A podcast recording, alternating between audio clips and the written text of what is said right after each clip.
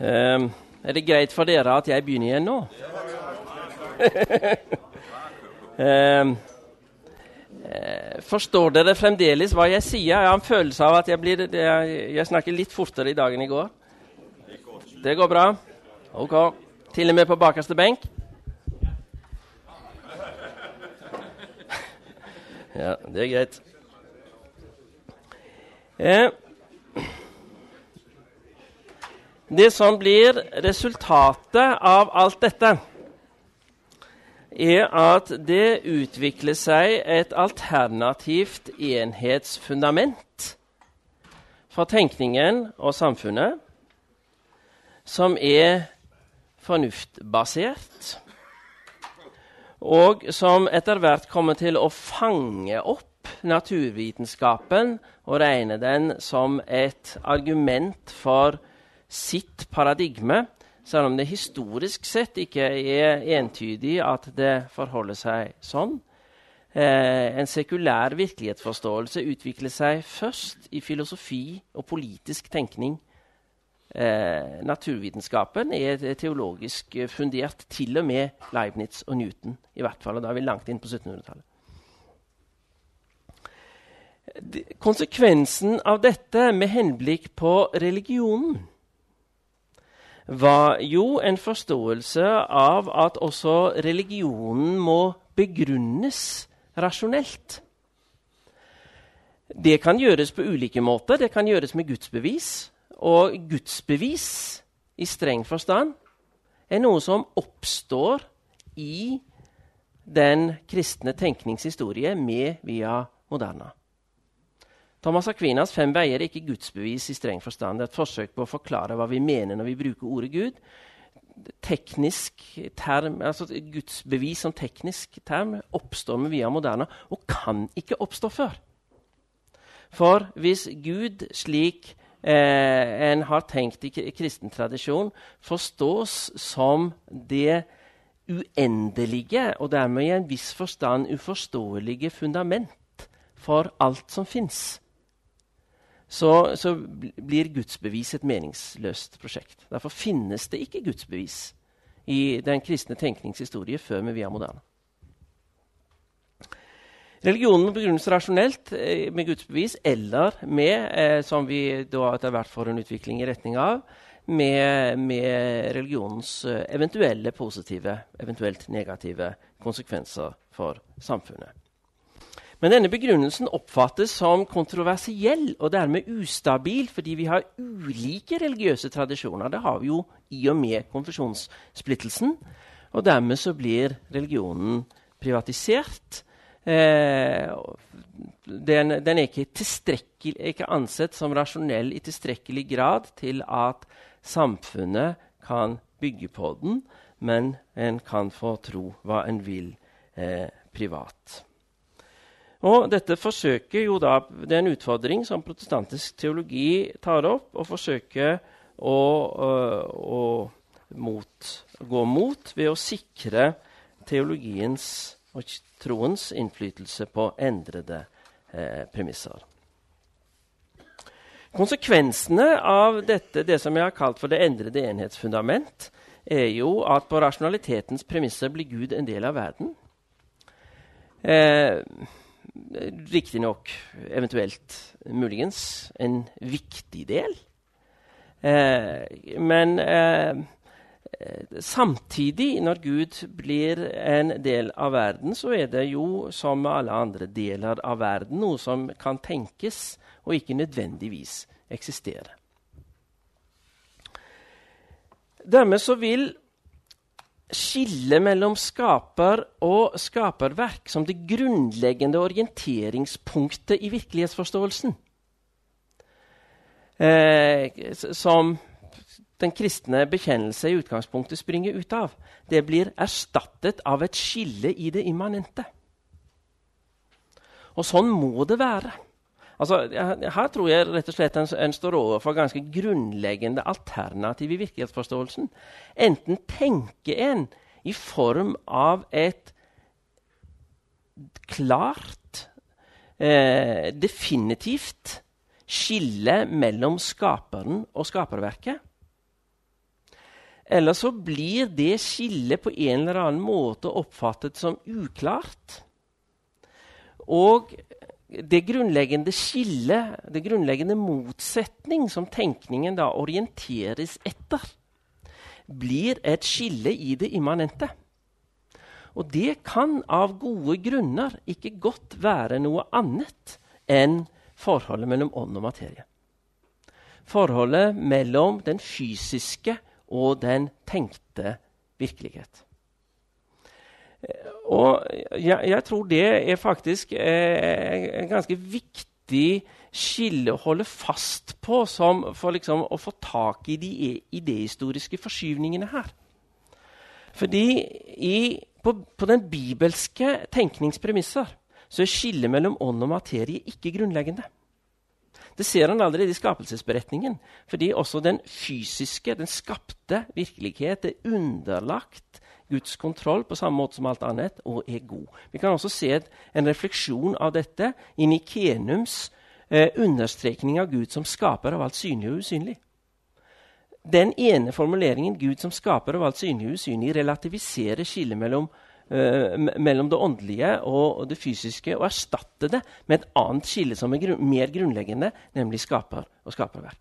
Men når det siste skillet faller bort, så spretter ånd-materie, synlig og usynlig skille, opp som det grunnleggende orienteringspunktet i virkelighetsforståelsen eh, igjen.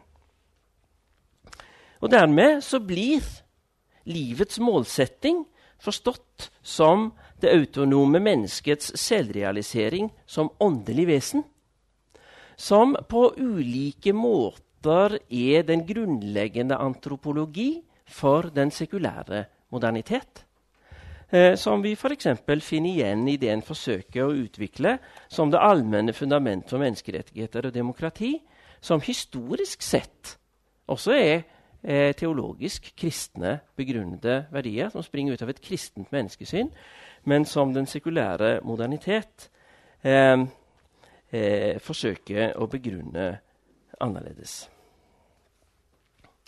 Hvis vi nå kaster blikket tilbake til, til reformasjonen, Så, så ser vi noe interessant. Eh, jeg har forsøkt å si noe om at den eh, idehistoriske forankring av Luthers reformprogram var hans protest mot via moderna. Så Luther er grunnleggende antimodernistisk i sin teologiske orientering, simpelthen ved sin forankring i kirkens inkarnasjonsdogme. Men Luther kjempet ikke bare mot, eh, mot via moderna, Gabriel Biel og hans eh, elever og disipler. Han hadde også andre motstandere. Og det interessante er at om vi ser på, vi trenger ikke gå lenger enn til to av Luthers viktigste motstandere, så vil de begge på denne, med dette utgangspunkt framstå som tenkere som foregriper moderniteten på viktige punkter. Zwingli tenke ut fra skillet mellom ånd og materie. Zwingli er en grunnleggende moderne tenker i den forstand at en inkarnasjonsbasert forståelse av skapelsens materielle godhet, det fys- Guds fysiske nærvær i skapelsen, erstattes av en spenning mellom ånd og materie, som er det grunnleggende, skal vi si, Eh, virkelighetsteoretiske fundament under den store nattverdstriden. Eh, vi har jo selv, de gode lutheranere har jo av og til litt vondt for å forstå hvorfor Luther var så, så firkantet og bastant i forhold til Zwingli. Eh, hvorfor han ikke kunne være litt kompromissvillig og, og godta litt åndelighet i nattverden, det, det, det, det, det, måtte da, det måtte da kunne gå an. Men eh, jeg tror, om en ser det i et litt større idehistorisk perspektiv, som jeg prøver å si det nå, se det nå, så tror jeg faktisk at Luthers veldig bastante motstand mot Zwingli og de som tenkte seg eh, som han, var godt forankret I, i en, eh, i en eh, refleksjon over en inkarnasjonsbasert skapelsesforståelse som ikke kan opererer med noe skille mellom ånd og materie, som stedet for Guds nærvær. Så snart en begynner å tenke at Gud er mer nærværende i det åndelige enn i det fysiske, så har en beveget seg etter Luthers overbevisning bort fra en inkarnasjonsforankret virkelighetsforståelse og en inkarnasjonsforankret spiritualitet. Og derfor måtte Luther i diskusjonen mot Zwingli trekke linjen der han trakk den. Han så Zwingli, han ville ikke brukt det, det, det begrepet, men han så Zwingli som, som en som foregrep moderniteten. Og det kunne han ikke eh, som, som en erstatning, som en, som en alternativ virkelighetsforståelse, og det kunne han ikke svelge. Idehistorisk sett så er det relativt enkelt å påvise linjen fra Zwinglis ånd-materiedualisme til den litt mer filosofisk sofistikerte uttrykk for det samme hos sekstenhundretallstenkeren Descartes. Som skillet mellom res extensa og res cogitans, den ytre fysiske virkelighet og den tenkte dimensjonen ved virkeligheten, og eh, der, eh, der menneskets menneskelighet primært forankres i menneskets åndelighet, i dets kognitive kapasitet. Og fra Descartes, og dette er ikke mitt påfunn, dette er sånn, Descartes er jo blitt en sånn eh, prygelknabe, hva heter det? En sånn eh, eh, syndebukk. For den, økumeniske bevege, for, for, ikke økumeniske, for den økologiske bevegelse. Descartes ble syndebukk for den økologiske bevegelse, fordi det er Descartes som er det filosofiske fundament for at mennesket ved sin tenkning og dermed sin teknologi kan restløst underlegge seg den fysiske virkelighet uten begrensninger.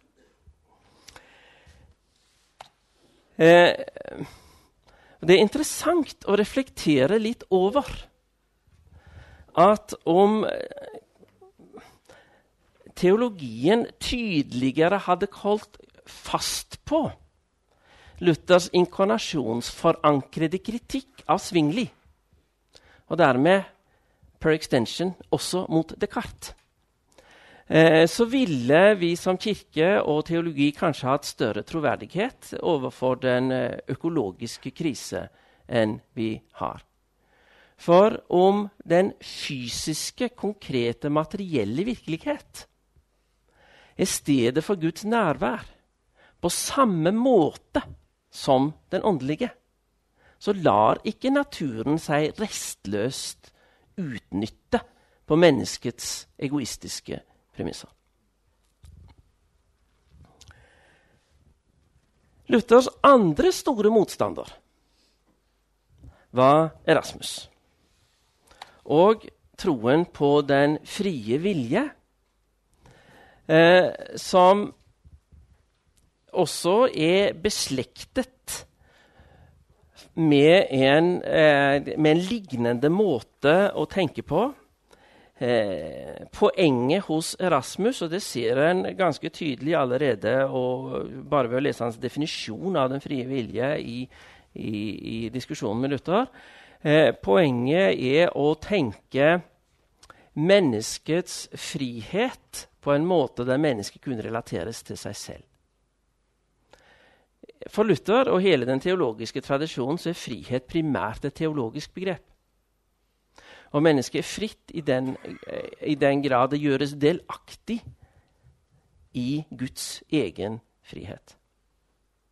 Det er det Erasmus avviser med sitt frihetsbegrep, som er etablert på rent menneskelige premisser. Og dermed så, så tegner også eh, Erasmus veien til en sekulær antropologi, der menneskets virkeliggjøring av seg selv frigjøres fra, eller er tenkt frigjort fra, menneskets forankring i, eh, i Gud. Og her kan en, om, vi, om dere kjøper min dristige linjetrekking her fra Zwingli til Descartes, så kjøper dere kanskje også min like dristige trekking av en linje fra Erasmus til Kant, eh, som eh, jo opererer med en antropologi og en moralforståelse der mennesket er sin egen moralnorm. Eh, med, eh, Og der heteronomi, nærmere det å bli gitt fra en autoritet utenfra seg selv, den var aldri så guddommelig, blir stående så, som moralitetens store syndefall. Moraliteten må forankres i mennesket selv. Med den implikasjon som, også, og, som, som her spiller på lag med, med, med Descartes, og, og det Descartes kritiseres for i den økologiske bevegelse, tanken om at det som er mulig, er godt, fordi det er mulig.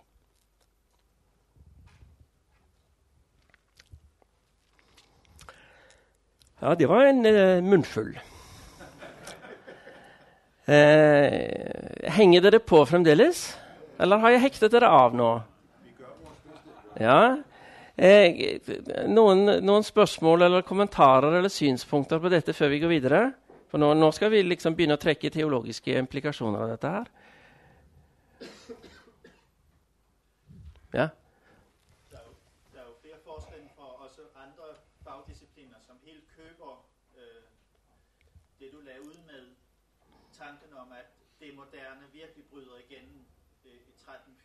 Ja da. Der er nævnt forskellige eksempler. Leonardo da Vinci nadverbilledet der, hvor disciplen ligesom hver især begynder at blive optaget af deres egne agendaer. De begynder at diskutere med hinanden. De ser ikke frem mod Kristus og har ham, ham for øje. Så der bryder det moderne virkelig igennem, at man ligesom begynder at følge sin egne dagsorden. Ja. Så, så, så det er moderniteten i dens første klare uttrykk. Ja, ja, du har helt rett i det. Altså, eh, ja, eh, det at moderniteten eh, foregripes på en ganske grunnleggende måte med via moderna på trettenhundretallet, det, det er ikke noe jeg har funnet på. Det er, det er en relativt uh, veletablert måte å forstå den europeiske idehistorien. Jeg vil bare si at danske studerende har forstået det. Jeg har forredet til, til dine egne studerende, der har svært ved forstået det. Det var en uh, hånd der bak, ja.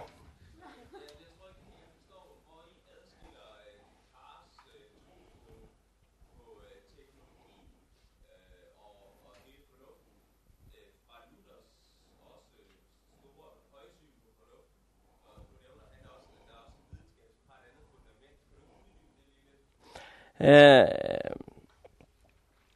Luthers positive forståelse av fornuften er, er, er rammet inn av en teologisk forankret virkelighetsforståelse.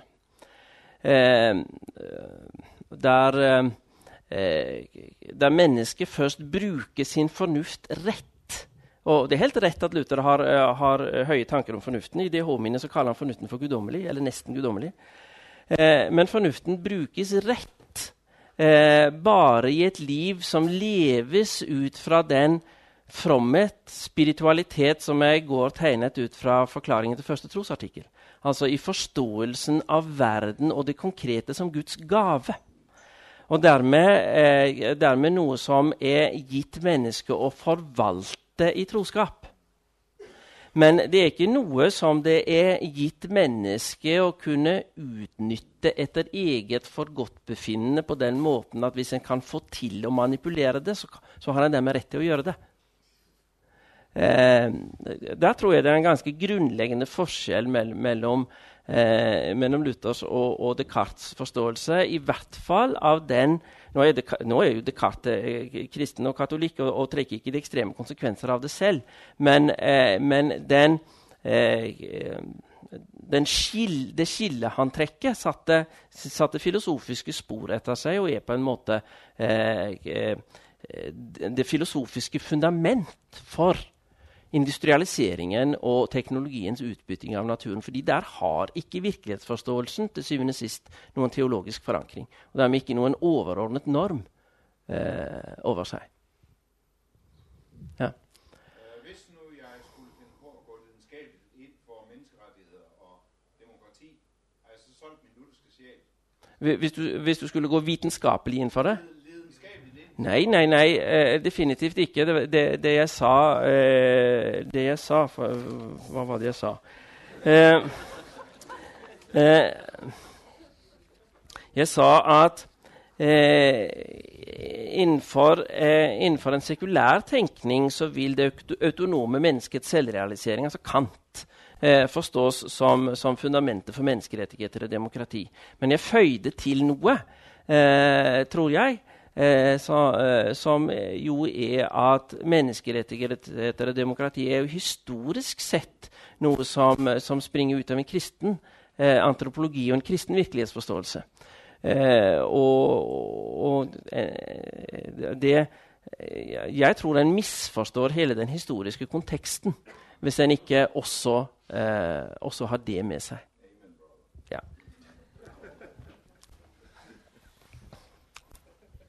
Ja.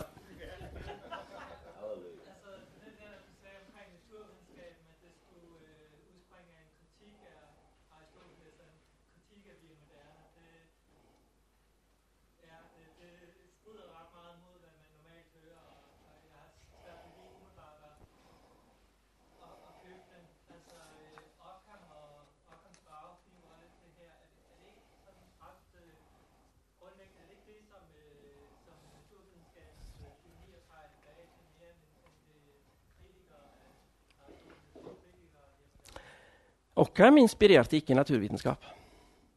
Jeg tror at hvis du, hvis du, hvis du ser på de som var de, som var de eh, pionerene i naturvitenskap på femten- og sekstenhundretallet, så hadde de ikke noe forhold til Ockham. Eh, de var platonikere. Eh, og, eh, og mer eller mindre eksplisitt inspirert av kristen platonisme. De, de, de følger sporene til Kusanus. Eh, jeg tror at vi, vi her også, litt på samme måte som, som når det gjelder det, det forrige spørsmålet og, og menneskerettigheter og demokrati, eh, der, altså, de historiske fremstillingene av hvordan dette henger sammen er ikke ideologisk nøytrale. Eh, og, og det kan...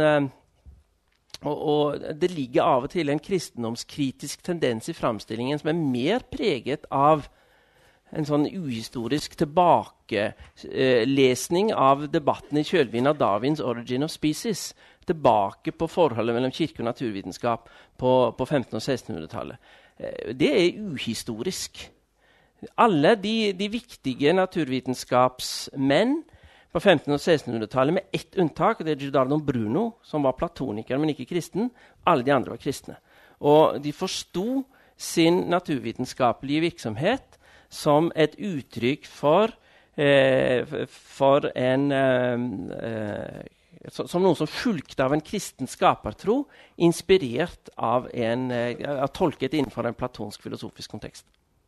Så det er ingen, og Galileo-episoden er også her eh, overdrevet. Galileo-episoden er en konflikt mellom, eh, mellom en, eh, Galileo, som var en kranglefant, og konservative aristotelikere i den katolske kirke. Det er ikke en generell konflikt mellom, mellom kirke og vitenskap. Vi har ingen generell konflikt mellom kirke og vitenskap på femten-, seksten- og syttenhundretallet.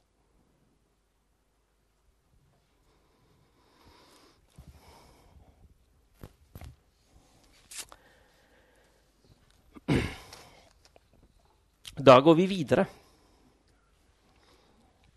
I, i et... Kjerkegård inspirert Danmark er kanskje det å gå videre. Det er sånn eh, Det var jo eh, for Kjerkegård det store syndefall, men eh, vi får vel gjøre det likevel. Hvordan ser teologi på modernitetens premisser ut?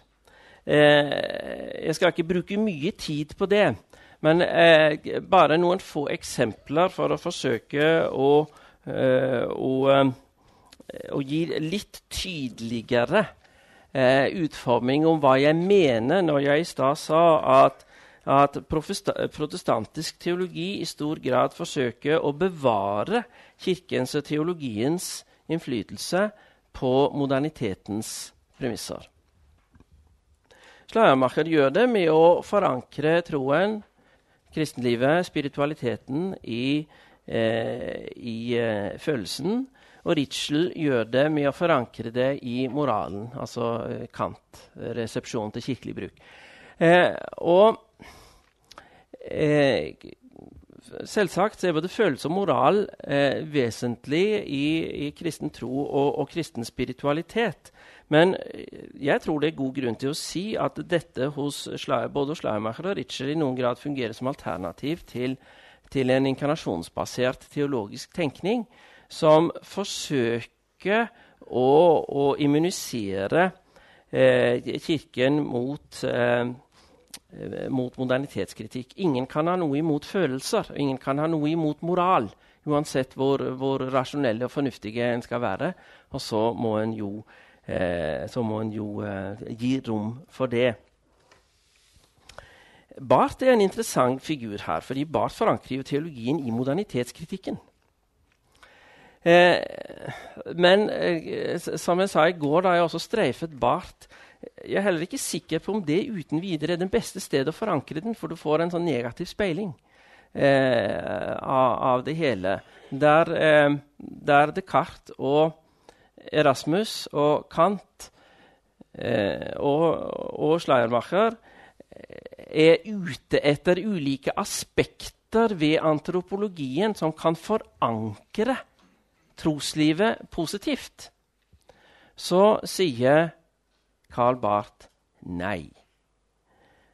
Eh, hvis Schleiermacher eller Ritschl har sagt det, så må det jo være galt. Eh, og, og det er heller ikke det beste innsteget her. Derfor så tror jeg, det er min lesning av Barth, noen vil kanskje eh, protestere, men derfor tror jeg heller ikke Barth egentlig helt lykkes i å nå fram til en en reell inkarnasjonsforankret eh, teologi, spørsmålet om Guds nærvær i det skapte, på, ikke bare på lutherske, men også på oldkirkelige premisser, forblir et problem for Barth. Eh, Bultmann eh, forankret teologien i den eksistensielle utfordring, og, og den er der jo, utvilsomt. Eh, og, og det er jo helt klart at det er elementer i eh, paulinsk teologi som her er, er, er utnyttet ho, hos, hos Bultmann, men, men noen, eh, noen inkarnasjonsforankret tenker i Nikenums klassiske mening av ordet, det er han definitivt ikke. Jeg synes, det er vel kanskje noen være uenig med meg, men jeg synes heller ikke Pannenberg lykkes godt. Eh, fordi Pannenberg insisterer på å forankre teologiens autoritet i en fortolkning av hele historien. Universalhistorien. Eh, og dermed så får han Hegel med på kjøpet. Og Hegel representerer en veldig klassisk omtolkning av den kristne, kanskje tydeligst treenighetslæren i, i modalistisk retning.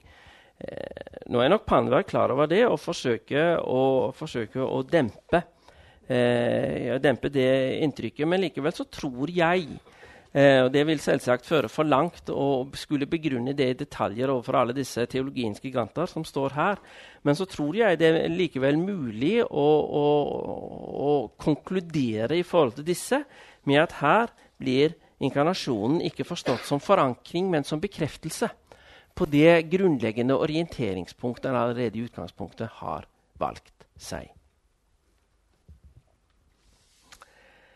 Eh,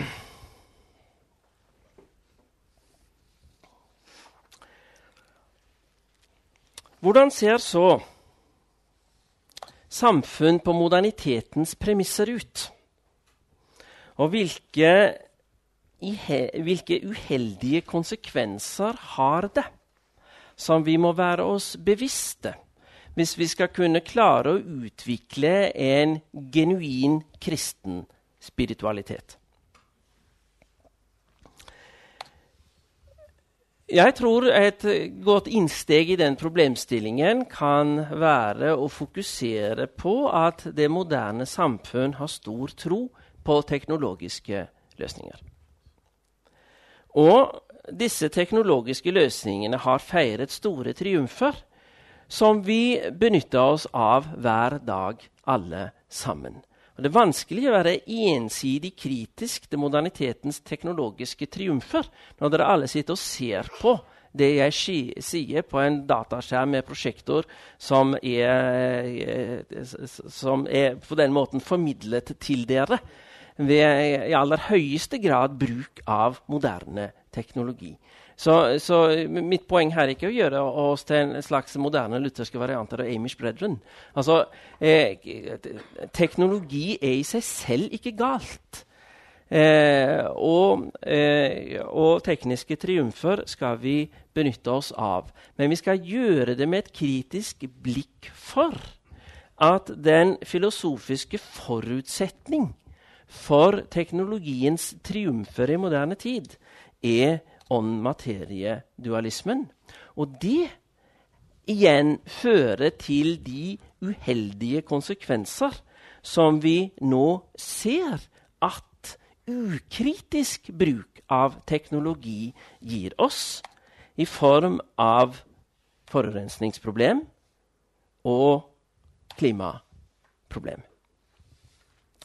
Eh, og her har, får vi jo da den eh, eh, kanskje litt sånn eh, ironiske konsekvens at teologien i, i, eh, i vår tid kritiseres for å ha godtatt Descartes for lenge.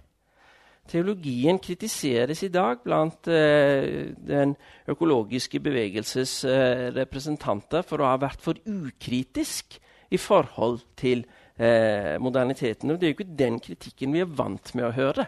Vi er vant med å høre at vi ikke har eh, klart å integrere de modernitetens forutsetninger i vår tenkning. Men her får vi altså høre det, det motsatte. Det er et ganske eh, kjent eh, artikkel av en som heter Lynn White fra nitten sekstisju, eh, som, eh, som er blitt stående som en slags orienteringspunkt i denne debatten, eh, så, som kritiserer teologien for å være for avhengig av modernitetens forutsetninger på dette punkt.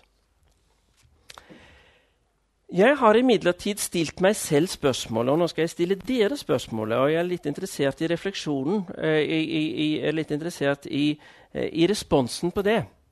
For jeg har spurt meg selv om ikke den debatt om samlivsetikken som vi står midt oppe i, både i Norge og Danmark og i alle vestlige kirker, i veld, det er veldig nærliggende å se det som en parallell problemstilling til spørsmålet om kirkens forhold til teknologien og ånd-materie-dualismen i den sammenheng. Fordi på samlivsetikkens område så er det naturlig å tenke seg at ånd-materie-dualismen gir seg utslag i nettopp de konsekvenser vi ser, nemlig skille mellom seksualitet og forpliktelse. Det fysisk materielle betyr egentlig ikke noe. Menneskets egentlighet, et identitet, ligger et annet sted. Og dermed så kan, den, kan det bruke den fysiske seksualitet slik det vil eller ikke vil, uten at det dermed får noen konsekvenser for, uh, for ens selvforståelse.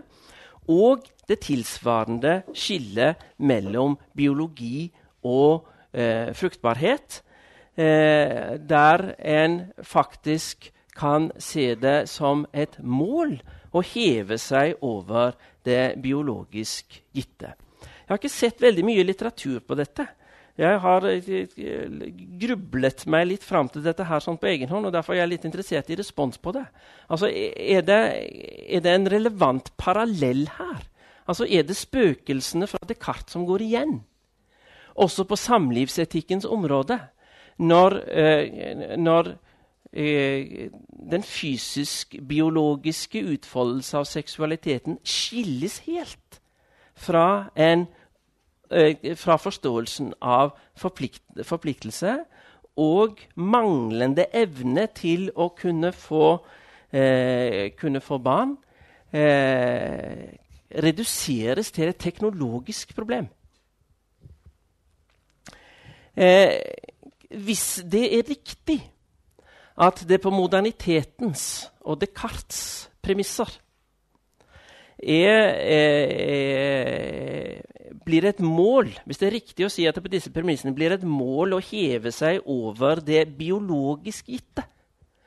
Da må jo den homofile som hever sin utfoldelse av sin seksualitet over det biologisk gitte, være det ideelle moderne mennesket.